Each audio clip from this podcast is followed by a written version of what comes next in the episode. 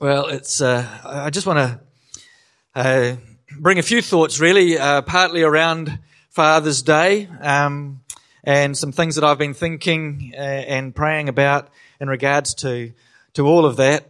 Um, uh, as, as I've been getting older, um, uh, and you know, children growing up and moving away from home, I've also been thinking backwards to my forebears, those who have um, whose inheritance and heritage I, I stand in, um, you know, the blessing of, and uh, um, it, it, makes me realize that actually uh, uh, I'm I'm a I'm a am um, a migrant to New Zealand several generations ago, and uh, I've been thinking about all of all of what that means, um, and, and about fathers and and and uh, children being close or not so close, and what all that means in terms of uh, God's love and care for us. And so, um, my my great great grandparents came to New Zealand, both uh, on my father's side and my mother's side, in the 1850s, and and um, settled in Canterbury. And uh,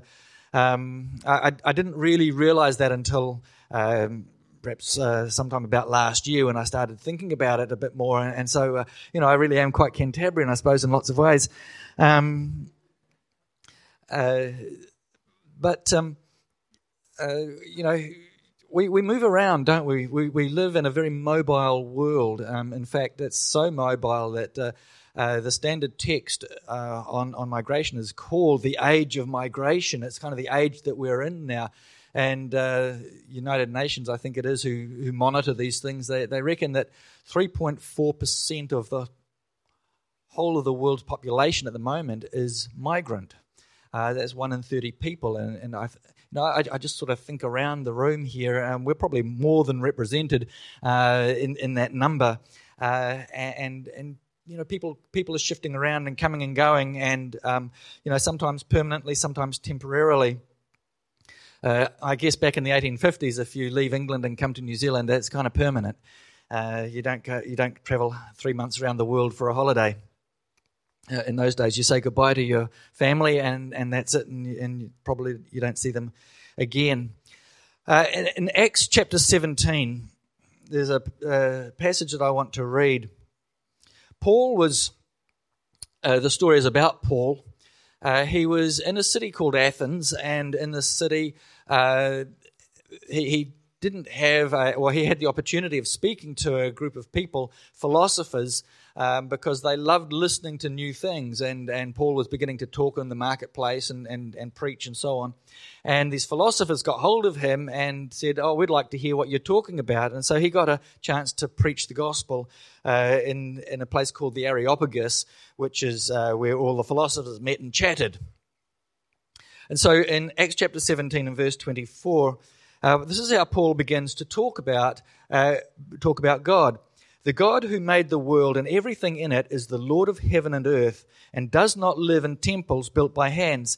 He says that because Athens at that time was absolutely full of temples and shrines. And so it was said that you could, you could meet a God more easily than a human being in Athens. That's how many shrines there were there. Um, he's not served by human hands as if he needed anything. Rather, he himself gives everyone life and breath and everything else. From one man, he made all the nations that they should inhabit the whole earth. He marked out their appointed times in history and the boundaries of their lands. God did this so that they would seek him and perhaps reach out for him and find him, though he is not far from any of us. For in him we live and move and have our being. And as some of your own prophets have said, we are his offspring. So you've got a number of things going on in this, this short little um, speech of Paul's, but in particular, uh, there's the sense of, of, of people and, and, and moving and being appointed lands and places to live in and times and seasons. And so, um, you know, migration and, and movement around the world has been something that's gone on right from the very beginning. I mean, you go back to when God created Adam and Eve and, and, and human beings in the first instance, and, and he says, Be fruitful and multiply and fill the earth. And it seems to me that right from the beginning, the heart of God was for, was for, for, for his image and, his, and, and his, his ways and his way, of, his way of being to be expressed throughout the whole earth. He planted a garden and put Adam and Eve in it. But he says, I, I don't, this, this is not the end of it for you. Um, the sad part of the story is that they, they disobeyed God and so got kicked out of the garden. But I think God's purpose was that that garden would grow and extend as the as the uh, His creation filled the earth, and the whole earth I think was destined, destined in God's purposes to be like the Garden of Eden. Uh, and and that in, that indeed is what God is working towards in terms of redeeming all of creation. Uh, this earth, I think, will again one day in God's purposes be like that. That's I think what He's working towards. Paul gives us hints of that, perhaps in Romans chapter 8 and so on. So there's this, this idea of moving out from, from the place where, uh, where, where, we were so that the whole earth should be inhabited and, and the whole earth should reflect the glory of God. But there's another thing that kind of lays itself, um, or finds its, its uh, basis in this as well. And it says in verse 28 For in him we live and move and have our being. And as some of their own poets, some of the Greek poets have said, oh, this isn't actually scripture, but Paul grabs it and brings it into the Bible. He says, some of your own poets have said, we are his offspring. So there's this sense of fatherhood. There's the sense that, that there's, there's a God who is father uh, of us all, that we are indeed all one family. Now we know that in the church we are brought into the family of God in a particular and a special way through Christ, but the whole of the earth, the whole of all of the people in the earth are a family. We are his offspring. He is the one Lord, he is the one God of all the earth, and we are his offspring. That makes us related in that sense. We are uh, of one family.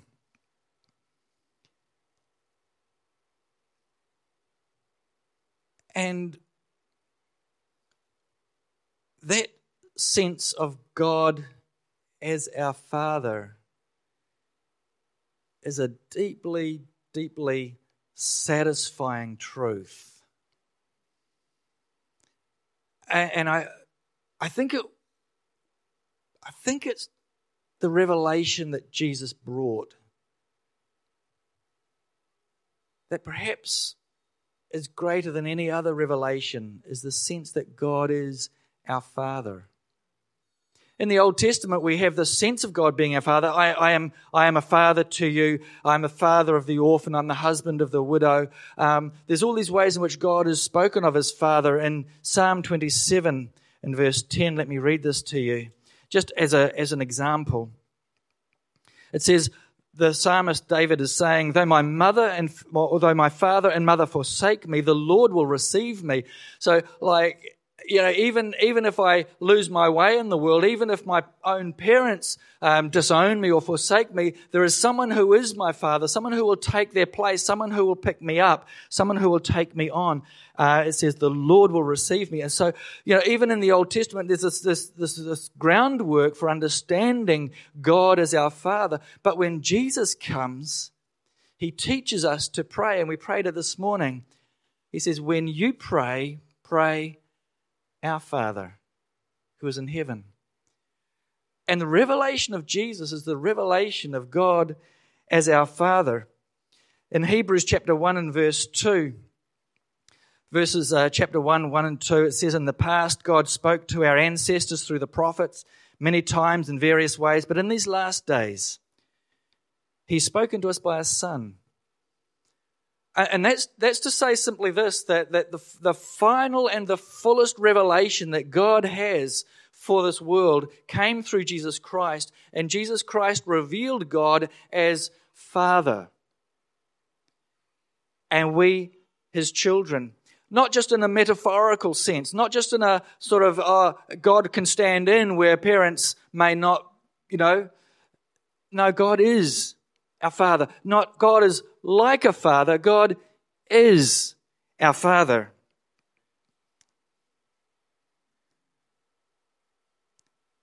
And so, Paul, when he prays for the church, he prays for it this way. I want to read from Ephesians chapter 4.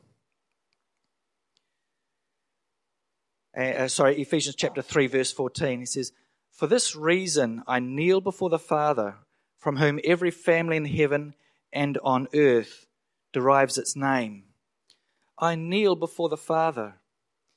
So, this sense in which Jesus has revealed fatherhood, in which Jesus has revealed the heart of the Father, the kindness, the goodness, the love, and the closeness of a father, Jesus spoke to God as his Father in the most intimate and closest of ways. And Jesus says, My Father is your Father. My Father is your Father. When you pray, pray, Our Father. And Paul, when he kneels, he says, I kneel before the Father, from whom every family in heaven and on earth derives its name. There's this whole idea again of us being one family. I, I, I find that verse just a little bit tricky because um, what does it really mean? Every family derives its name from the Father. But in the Greek, you've got two words that are very similar father and family. Father is pater and family is patria. So it comes from the same root. And so there's a play on words going on here that Paul is using. So there's a sense in which fatherhood itself finds its source in God. Fatherhood's not biological. I mean, obviously, reproduction and DNA and all of that kind of thing, yes. But beyond that, fatherhood is a spiritual thing. Fatherhood is a grace. Fatherhood is a gift. Fatherhood finds its meaning and its truest expression in God, who is Father. And Jesus has revealed that to us. The God who made the universe, the God who made the earth and everything that is in it, is Father.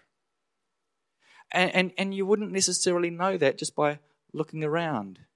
You wouldn't just necessarily pick that, that, that God who, who is creator is also God who is Father. That took revelation.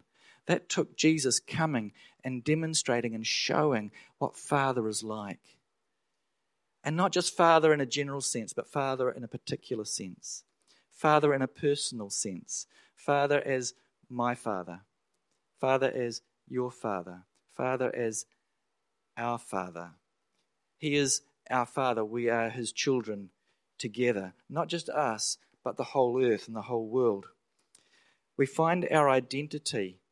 That's what I think what it means when it says it derives its name we find our identity as children in the fatherhood of God. Jesus told this amazing story, probably, probably the most famous of all the stories that he did tell. It's in Luke chapter 15. I just want to read it and then make a couple of comments. I won't read it all, probably I'll tell it more than anything. It's the story of the father who had two sons. And uh, the youngest son came to his father one day and said to him, I really would like my inheritance now, which is a, very rude, like very rude. what is it saying? You know, um, would, would, would, you shuffle off the mortal coil, as uh, Shakespeare has it? Would you shuffle off the mortal coil so I can have my inheritance? Well, I can't wait that long. Give me my inheritance now. Well, he, the father, for whatever reason, uh, whether in wisdom or grace or loving kindness, got together the son's share of the inheritance and gave it to him. And the son went away, it says, into a far land. And there he wasted all of that inheritance, all of that wealth, and all of that that was given to him. And as the money ran out, so did his friendship run out, so did his fortunes run out. In fact, a famine came on the land and he had nothing. He had no sustenance or nourishment or wherewithal, no resource. And eventually he found himself a job in a, uh, in a pig farm. In those days and in that place, that was, was, was not um, a, a job that was sought after. And no one gave him anything to eat. And he kind of was with the hunger gnawing away at his stomach, thought maybe what the pigs are eating would be okay after all. Perhaps not his first thought when he took the job on, but after a few maybe days or weeks, that thought began to get into his head and he then he realized something. He said, Goodness gracious, even the servants who work for my father are better off than me. Maybe I could go back to my father, back home. Get a job. Just like one of the servants. It will be far better than this. So he gets himself up, prepares a little speech. I've sinned against heaven and against you, and I'm not worthy to be called your son. He says, I'll try that as an opening line and see if I can then ask for a job. And when he's still a long way off from home, his father sees him. And he runs out. Again, something that a father probably wouldn't normally do. He runs out and he, he embraces this son. And he, he restores him in every way that you can possibly think of. And in, in those days that were appropriate to the culture, a ring on his finger and sandals on his feet and a robe and, and, and a, a feast that the whole village or, or town was invited to to celebrate his return. And in the story, we have just this amazing, amazing sense of God who is a father like that. You see, the thing that that son had lost, although he thought he had the inheritance, the thing that the son had lost was a place to call home. And that's one of the things that I think are inherent in fatherhood. The Father from whom all fatherhood in heaven and on earth derives its name. The thing that I think is identified in fatherhood is the place that we call home. And so there's a yearning and there's a longing within us, even if we live close to with uh, you know our own relatives. There's a, there's a, there's a longing for that true home. There's that longing for that true fatherhood within us, just like the son demonstrated. Oh, I'm you know, I've, I've wasted the resource of my father, but I could return home. I could find that there is a place where I belong. And deep in our hearts, for all of us, there is the sense of, I belong somewhere. And so, I think the first thing out of the story is a call for us to learn to trust the fatherhood of God, to learn to trust the kindness and the goodness and the guidance and the provision of God who is our Father. There's a whole other thing in this story, and it's, uh, it's unfortunately encompassed in the life of the older brother who, who, who probably wasn't very happy to see the son go, although his brother go in the first place, uh, but was even more unhappy to see him come back. Um,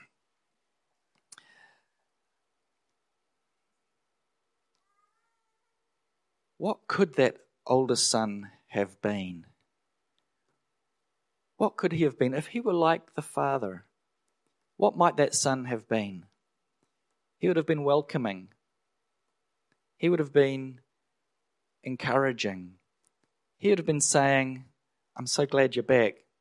You messed up pretty bad, but actually, it's not too bad to see you back. But he didn't. He, he held off from that. I think the thing that I personally struggle with a lot, I've, I've not been a prodigal son, um, but I think I have struggled with being an elder brother. And maybe some of you might be able to relate to that. And I have to learn not to be an elder brother in that sense of that story. I have to learn to be a father. And I think that's what God's calling us to. And, and you know, on a Father's Day like today, I think it's great just to think. And this is not just about men. But Paul says in Romans, receive one another, accept one another, welcome one another.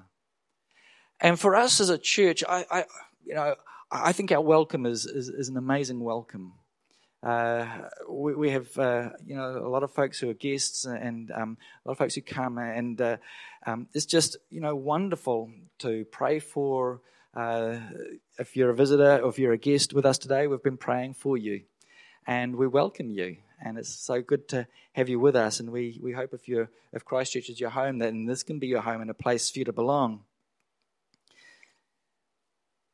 But I read something really interesting that as Christians in the world, we are, as it were, strangers and aliens. Peter says that. You're, we're, we're kind of, this isn't our true home. This is not our final home. We are kind of strangers here. So you get this idea of strangers welcoming strangers.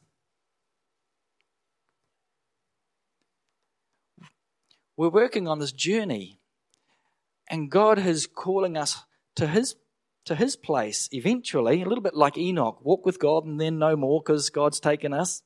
I don't know how that's going to happen. But Jesus demonstrated this wonderfully on the, after he was raised from the dead. And he, he was walking along this road, came alongside a couple of strangers. He was a stranger to them. He knew them, but to them, he was a stranger. And it was getting towards night. He was talking to them about, you know, about uh, his life and his death and his resurrection, though he hadn't identified himself and they didn't recognize him. And they invited him in for the supper, and so they were hosts to him. And he was the guest. They were welcoming the stranger. Then what happens? At that meal, Jesus takes the bread and he breaks it and he blesses it. So Jesus, the stranger who's been welcomed into this home, becomes the host and he welcomes his, those own people into their own home and blesses them and, and acts as host. Church, we are hosts. We are hosts.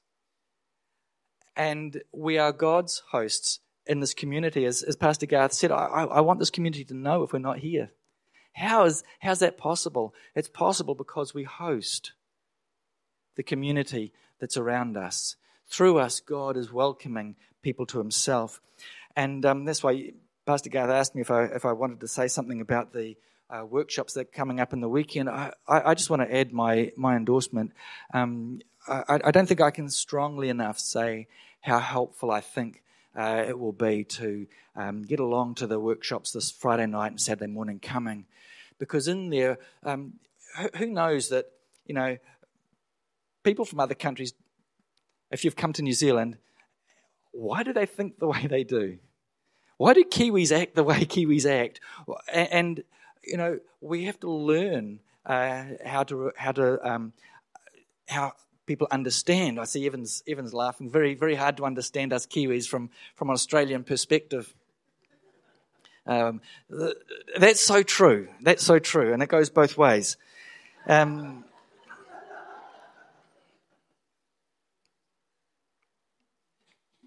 So, if, I mean, if, if, if all you can, to just have some, some idea of, of the worldviews of, of other nations. Uh, in the West, the way that we think is very, very different in, in so many fundamental ways to the ways people from, from Eastern countries, Asian countries think. And um, as Pastor Garth mentioned, we've had, uh, you know, with the, the events of, of March in this year in our city, um, the, the fact of migration, the fact of of the intermingling of peoples in our communities has been brought to the fore in a way perhaps that it hasn't been emphasized before and it is with us and it's and, and we need to know. We simply need to know how to welcome one another. And i think that seminar those those workshops are really really going to help us do that. Um, we've got an opportunity also at the end of this month we've got an international service coming up. And uh, I love our international services because, in a sense, that's where um, our guests are acting as hosts for us. And, and we get to be, we, we get to just share uh, in a rich variety of culture. Paul talks about the, the, the cultures being brought together.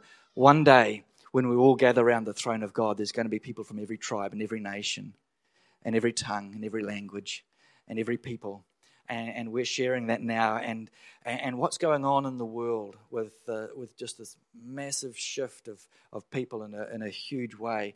God's um, God is shaking the world up.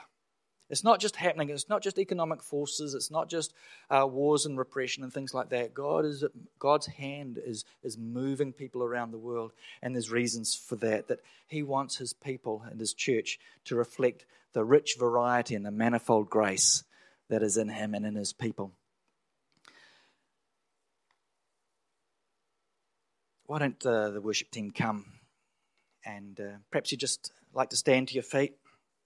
this morning, and uh, just want to pray and lead us perhaps in some response. And uh, uh, there's some folks that just you know really love to pray for this morning. And so maybe maybe you are a long way from home where you call home this morning and and, and you just kind of haven't felt home here in New Zealand. I'd love us to give you a big welcome.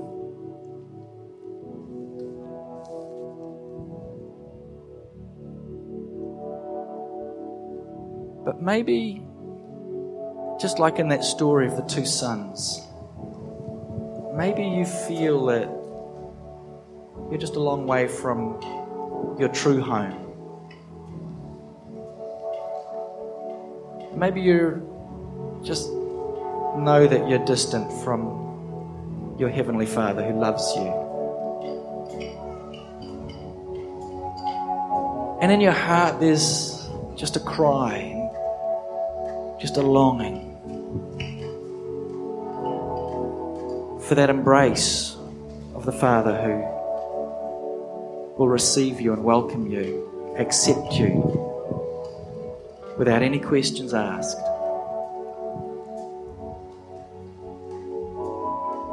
If that's you this morning, if you just have that ache in your heart for the embrace of a Father,